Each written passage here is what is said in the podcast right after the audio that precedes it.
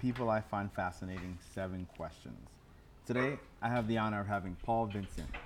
Paul is the co founder and CEO of Altus Worldwide, an exclusive company that manages the health and longevity of their clients.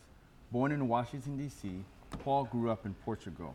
He completed his undergraduate degree at UCLA and attained a master's degree in exercise science, focusing on human performance.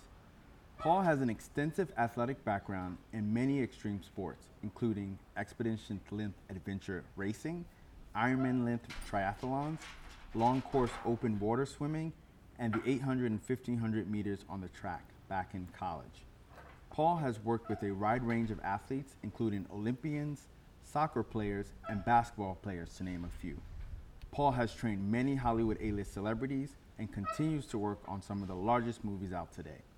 Paul's philosophy is about staying healthy without compromising lifestyle. People should still eat the foods and engage in the activities they love while achieving the results they desire. Wow, like I said last time, I love that. I'm gonna read that again. People should still eat the foods and engage in the activities they love while achieving the results they desire.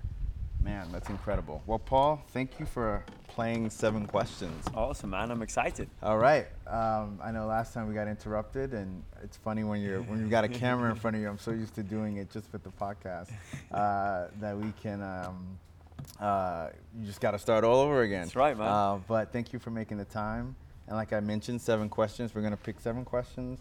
Um, Oh, okay, so it's random. random seven Oh, questions. okay, yeah. so I we got this fun box here. I love it. I was wondering what the box was. Yeah, so the magic box is we pick seven questions and then um, you'll pick one and I'll read it.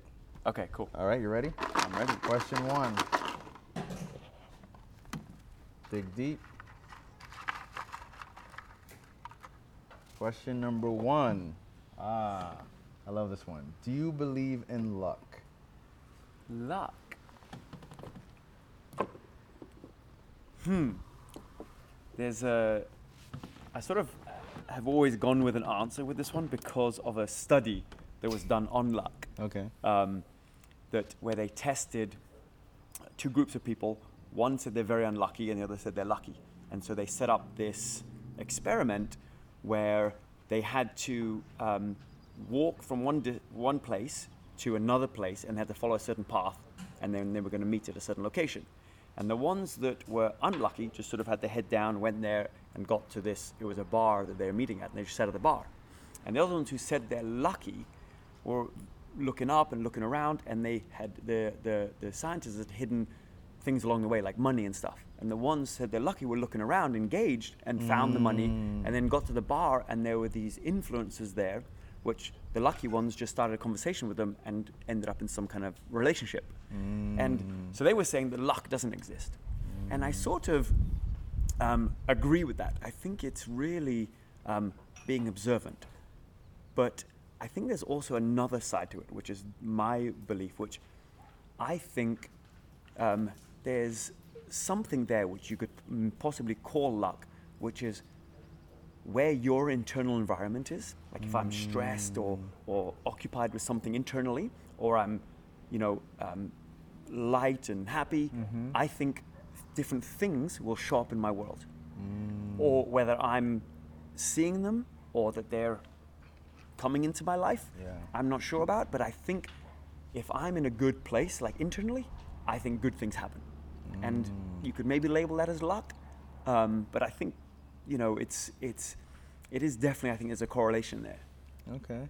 That's the best explanation I've gotten that's not really saying whether you do or not, but it's good around explaining it. in a skirt around way. Uh, there's this like, it's like this weird, I don't know how, you know, people who can't see me, I'm waving my hands around the table that we're at.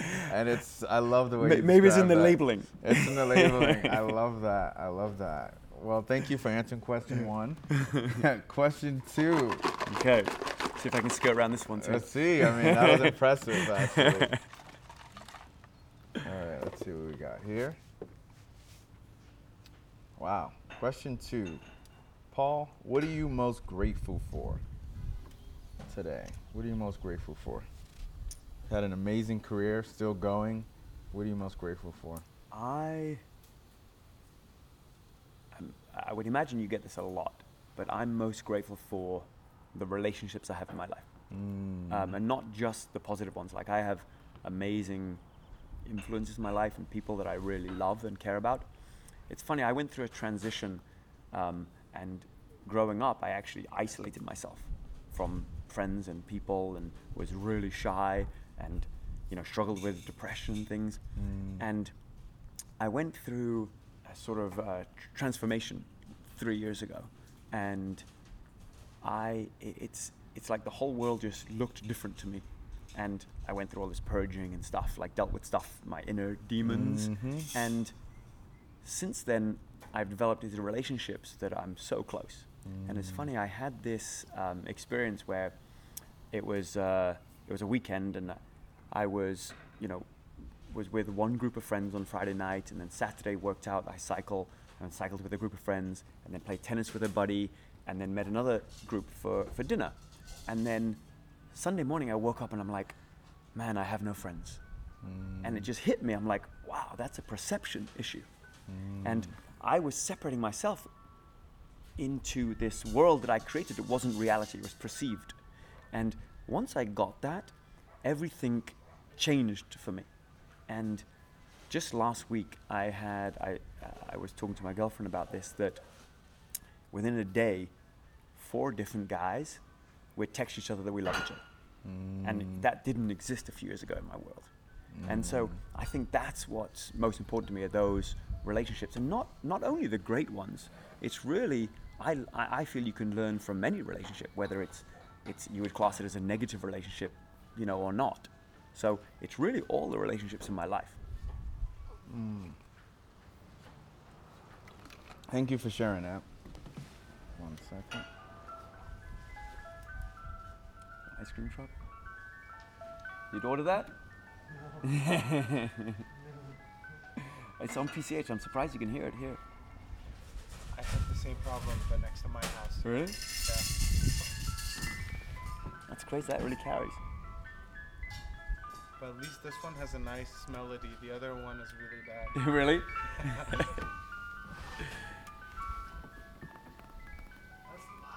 it's crazy, huh?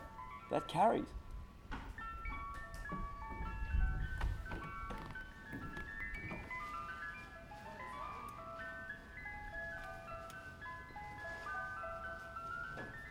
Definitely on the street. Is it right here? No,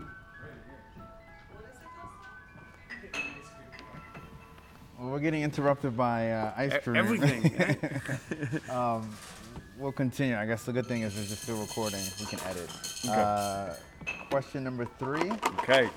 Thank you for sharing that. I got a little distracted there. Yeah, no good, man. Okay, this one. I feel it's gonna be a good one. This one. Yeah. I think this is almost similar, which is interesting. Is it? Uh, what makes you feel most alive today? The second one was grateful, so this is a little different. What makes you Yeah. feel most alive today? I, you know, I practice. I have certain practices that I do for that experience, and um, I, I, you're probably gonna say I, I'm skirting around this one too, because I'm gonna. I probably won't answer in a very direct way, but you know, there's things like I do things like a- a lot of cold exposure. Like I'll get up in the morning and I work out, and I'll get into an ice tub, and you know, there's a, a natural response. We have a physiological response of panic when we get when our body's in that cold, and all these hormones flood through our bodies to get us to into action to get out of that. So our body's sending the signals to get us out of this dangerous situation, and in that you become very alert. So there's things like that, and the exercising. I also um, I like to challenge my body, and so there's things I do that you know make me nervous or scare me, and in those times I really feel present and, and alive.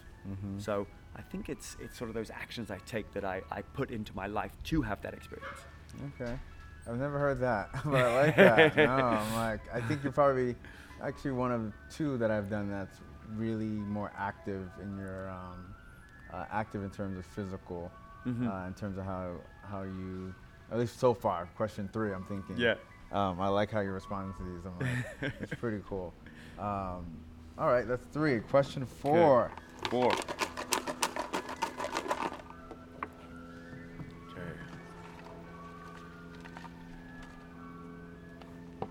Ah, this one's fun. yeah. Uh, if you were an animal, which one would you want to be? Ooh, it's a tricky one.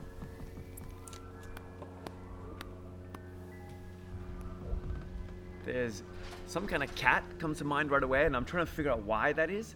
Like I love like leopards and, and cheetahs and panthers, and I don't know if it's just I love the animal, um, but I'm trying to see if that's sort of an ego thing or what where that comes from, because you know I like, I think they're very elegant, you know, animals. Mm-hmm. Um, and when you you know hear about them in the wild, you know how they track people and they, um, you know, they're very agile and very fast and very strong.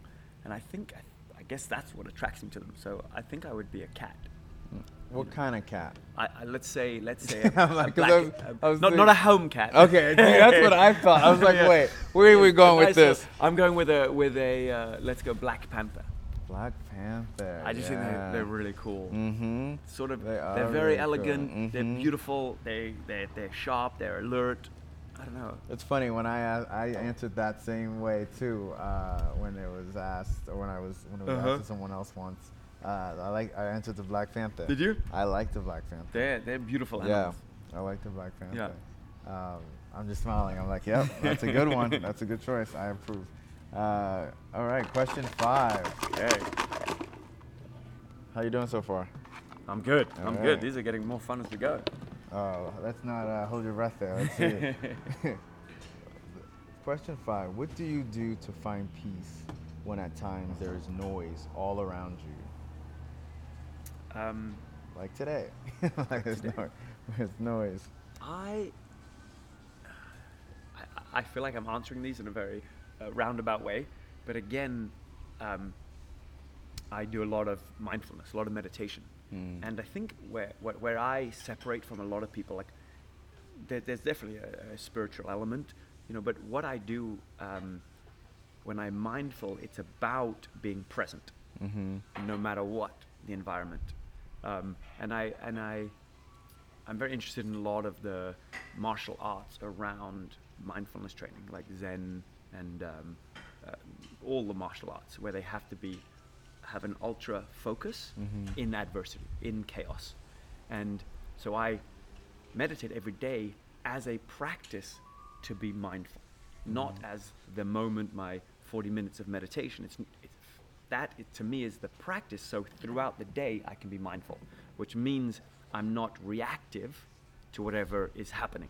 So I can almost separate from my um, emotionality. You know, I believe we're made up of either biogenetic traits, mm-hmm. so genetic programming, or sociogenetic traits, things in the environment that affected me and made my personality. Mm. So those two things are operating me, and they'll dictate what I do unless I separate from it. So the mindfulness practice, the meditation I do, is for me to sort of separate from that. So my I may have a, an experience of stress. Something may happen, a loud noise or something scary may come at me, and I try and look at that as my human is having that experience, and I try and separate from it. Not that I'm an expert at it or, or whatever, but it's uh, it's definitely something I go after to try and practice being calm no, despite what my experience is. And I'm not sure if I'm explaining that well because there is um, there is the um, there's the experience of being um, stressed or in I forgot what you, you called it um, in those tumultuous times. Mm-hmm. There's that experience, and then there's the observation of that experience. And I try and be more present with the observation of it. Does that make sense? Mm-hmm. Mm-hmm. And I think if you can be present, for, I mean, for me, I'm, I'm using. If I can be present, then I can. I if I can, for me, if I can be present in all of that, then I'm able to personally, um, how I would handle it is Yeah. I can. Um, I'm like, what words am I looking for? I can, I can sit back. It's a little easier uh, for Yeah. me. I don't know. For me, I'm like thinking of. Yeah. I'm think I'm I'm I'm following. Yeah. Does that make sense? No, absolutely. It's like, you know, I was talking to someone today, and we were talking about. Um, I just wrote this article on, um, it was really about um, sort of the stress response. Mm. But what it turned into, I labeled it in the end the dark side of language. Mm-hmm. Because all animals have that stress response, but we have language, which, so we can have a conversation mm. about past or future. So any thought is past or future, it's not present. Mm. So then I'm reacting to that thought. Mm-hmm. So the less I can be um, have a conversation, so the, the, the less thought I can have, the more present I am, and the less stress response. So that's my practice is to not have thought, not engage in thought. And so that makes me present. Wow, that's impressive. that would be impressive, actually. Um, It's, it's a to tough practice. That, yeah, it's I'm a like, tough practice. a practice I have I've definitely improved, but by no means am I any, any kind of expert in it. Yeah, for those out there listening, I'd love to hear your thoughts um, on that practice. If you try it, let me know. Uh, I think that's incredible. Um, yeah, that's like you just let, gave me something new to try. Yeah. Uh, definitely. I'm There's, like, there's some hmm. really cool techniques actually, which one I do is just looking at some object. It can be a glass of water or a bottle or whatever, and I look at it for one minute without any thought. And that's how I started. Mm. And it's amazing how your, your, your, your conscience tries to grab you and get your attention. You know, and then you start a conversation about that. And it's always it's always going on. It's constant. And so if you can get a little reprieve from it by not thinking, it's it's so powerful. Wow. Uh, and here's a glass on the table, and I'm you go. looking at it like, let's see. I know, afterwards we can as try I'm, it. As I'm present. um, I'm like, man, thank you for sharing that, Paul. Of course, mate. Uh, question six, almost there. Oh, getting to the end. Let's see, Yeah, let's deep. see. Okay, here we go. I'm filling this one. Ah. Question six. Why do you think we work?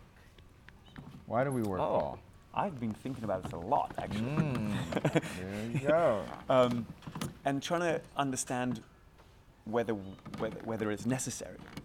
Um, if you go back in civilization, part of what I do, I lecture, and I, I always like to look at um, why things started, or wh- what was the origin of it. You know, for example, three meals a day. You know, we'd regard that as normal, but there's a time it started. You know, and it, you know, it kind of goes back to the Industrial Revolution, that when we started three meals a day. But if you go back to work, it's very interesting because there was a time when we didn't need to work. If you go back far enough, Mhm. and so there's there's then we sort of added value to um, coins, metals, and then paper, and then we had to get that value, and then we created a civilization where where these actions went on, where I did something that you wanted, and I could kind of get it for you, and you know I think the the the, the introduction of agriculture was a big kind of shift into their work because um, we uh, we transitioned from you know uh, vegetation growing and we would go get it to us having to look after it. Now we're sort of imprisoned by the agriculture, so we have to live around it and protect it and make sure it's go and bring it water and that. So we had to stay put because of the agriculture. And so mm-hmm. that was a job. But then I had mm-hmm. something, I grew something that you wanted, and then we mm-hmm. went to trade. So now we've gone through, you know, our um, story as a species was survive the night for a long time. And I think we're only in a period now where that's, there's the ability for that to change. Mm. And, you know, even into, you know, if you think about survive the night back when we were, you know, uh, roaming and cavemen, you know, um, that was true. I had to survive the night. In the darkness, it was very dangerous, and I had to survive the night. Then we started working in jobs, and I had to survive the night because I had to buy all these things and houses and food and, and education for my children and all this thing. So then I was surviving the night in that regard. But I think we're at a very interesting place right now, and and I I think it goes into a shift of energy where power comes from and into renewables, which is a whole other conversation. But I think as that that shifts what we're we're having to gain, I think the need to work shifts, um, and also is our understanding of what we need. So t- for me to survive, I don't need that much. You know, I could have a little patch of land and grow some vegetables, and I would live. Mm-hmm. You know, um, and, and and jumping back again, you know, our days probably before our current civilization. We go back a couple, a few thousand years, and you know we'd get up in the day and I'd be with my tribe and we'd go out and forage and maybe hunt and get some food and then we'd come back prepare it and eat it and tell stories and hang out. And that was my day.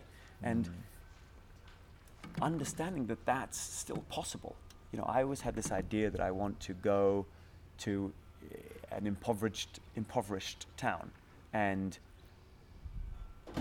everyone who's you know suffering without the work and look at what they really need. And if we could create a community where there's enough food and shelter there's not much else they need. And they could maybe then go from um, stressing to get work to it would be a leisure life. It'd be like you're on vacation. I could wake up in the morning and i could do some exercising and some yoga and tend to my garden and then go back and i wouldn't need to work. But i think there's a whole other element.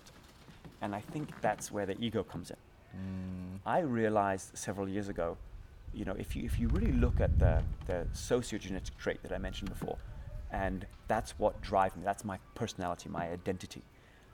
I have to prove something or disprove something. Mm. So I realized that if I looked at myself, what was I trying to do? And you can look at, you know, the car you drive, the job you have, the friends you have, the, the way you dress. It's all trying to prove or disprove something. Mm. And I was trying to prove that I had importance. Mm. And I think it probably came from me being the youngest, and you know, my brother's eight years older than me, and so I developed slower than them, and I was always behind in development. I mean, mm. and so I couldn't do the things they did, and so I had to prove myself. And so that I ended up, you know, working, starting my own company where I was a CEO. I drove a, a nice car and I dressed a certain way and I had to travel a certain class, and I was trying to prove to the world I was important.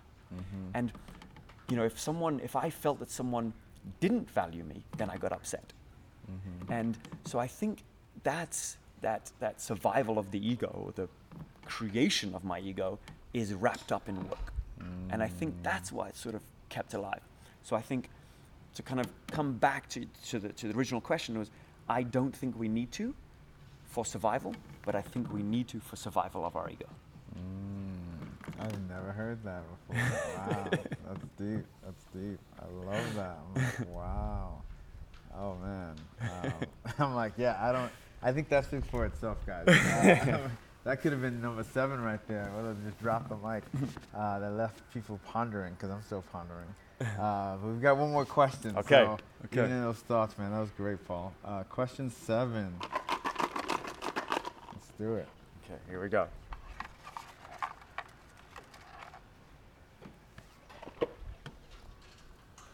Ah, what's been the most difficult choice you've had to make to fulfill your destiny? What's been the most difficult choice you've had to make to fulfill your destiny?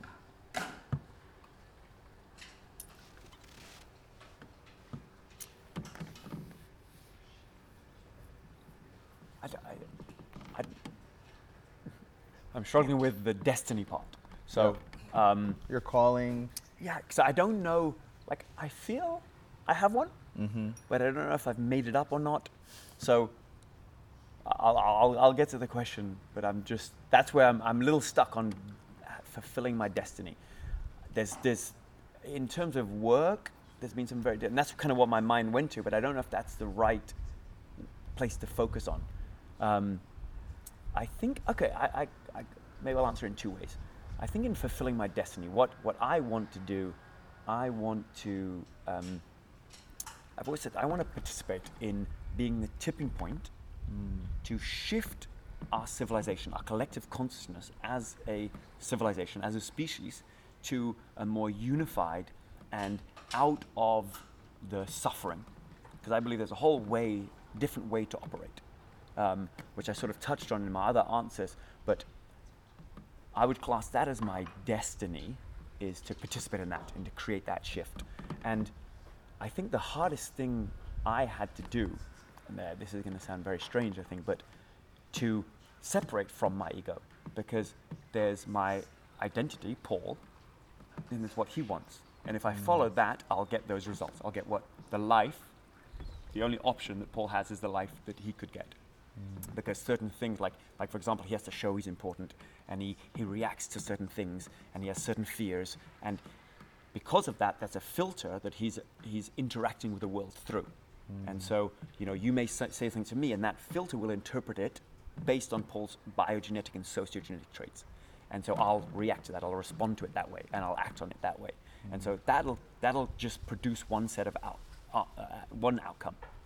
Now, if I um, sort of, if I can um, separate from that, then I'll have a whole other set of outcomes. So I think the hardest thing for me was to create a separation from that. And what I did, I had to for a year. I, it, it sounds really odd saying it out loud, but I referred to myself in the third person. Paul's hungry. Paul, you know, Paul's upset. Whatever it is, and it, it, it created a detachment. And that is where I was able to get the observer. But the other thing I had to do was I couldn't gratify Paul. Meaning, you know, I think there's a lot of things we do as, as humans that um, cause a positive response, like eating certain foods. You know, we're genetically coded to have a certain reaction to certain foods. You know, um, glu- high glucose foods, sugars and stuff. They were rare for us, and we're, we're definitely one of the weakest animals on the on the plains. And so we have a response to try and eat as much of this. You know, if we came across a fig tree, to eat as much of the figs as possible before the baboon showed up. You know, so we're programmed for that, and so we use those things to gratify ourselves. Um, TV is another one, or sex, things like that that give um, a lot of pleasure to ourselves. Now, what's happening, I believe, is that there's that we're trying to mask some something else, some other stress we're having, some other feeling we're having. So if I've had a bad day, I want to come home and watch TV or eat something, you know, uh, pizza or something that really makes me happy, you know.